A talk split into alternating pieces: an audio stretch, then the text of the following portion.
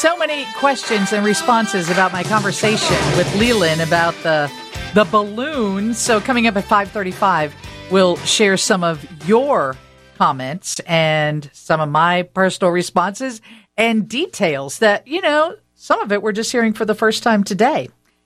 But how do you have fun? I mean, you know, I I describe fun as is you're just doing something so wild that you can't take the smile off your face or you're laughing so hard you think you're going to pee your pants. And I don't feel like you can create that. I feel like it just happens. But is it happening enough?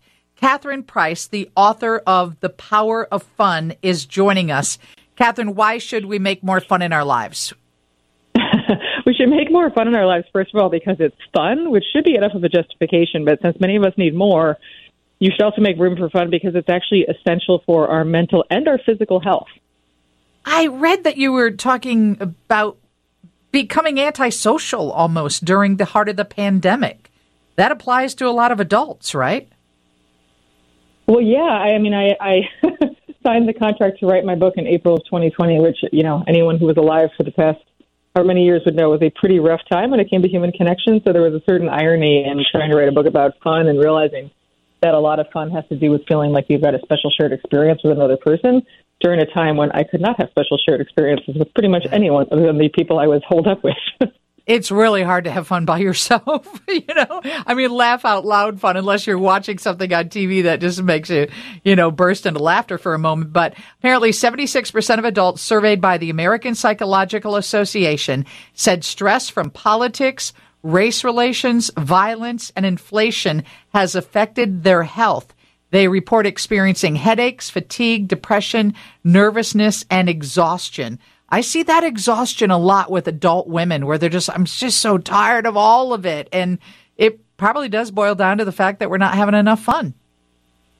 Well, yeah. I mean, as a fellow adult woman, I would say that that's definitely true. My husband definitely comments on the times when I need more fun, not in a condescending way, but he, I mean, he really does see the difference. Where I think the important thing to note here is that, at least when I'm talking about fun, I'm not talking about like wasting your time on social media doing some of our kind of the throwaways of the term. I'm talking about moments when you really feel the sense of connection with someone else and the sense of playfulness, and you're in a moment of flow, which is when you're so engrossed in whatever you're doing in the moment that you actually lose track of time but in a really active way, not like hypnotized in front of social media, but you know, like when you're laughing hysterically with your best friends.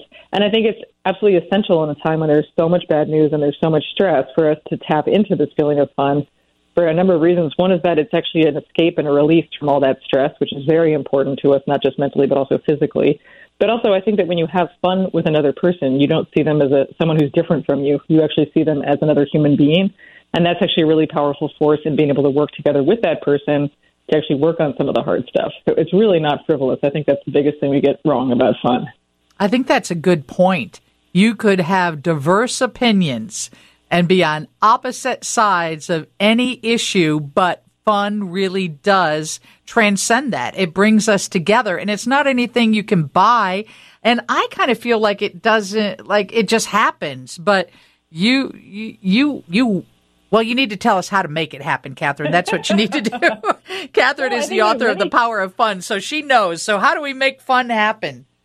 Yeah, well, I would say, first of all, there is an element of serendipity. So, you certainly don't want to be like, I'm going to have fun from 4 to 6 on Saturday, because that is just not going to work. So, I completely agree there's an element of serendipity involved in this, but I do think it's possible to make it more likely for this feeling of fun to happen. And that really, I mean, it sounds so simple when you say it, but you really need to figure out the people and the settings and the activities that typically lead to fun for you personally. I think of those as fun magnets.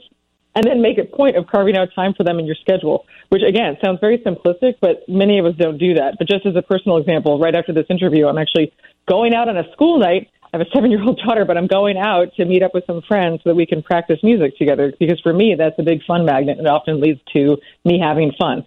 So figure out what yours are and then actually prioritize it as if it's important because fun actually is important.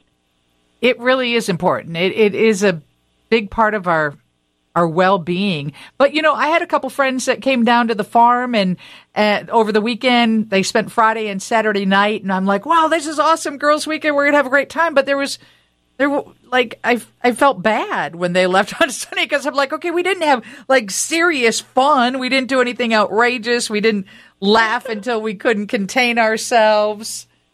So, well, I mean, there's different degrees of fun. So you're not going to always have this, like, you know, go down in the rest of rest of history of your your life memories. But I think that that's a step in the right direction. I'm going to guess you had more fun than you would have if you hadn't carved out the time to spend with, you know, spend some time with some of your favorite people.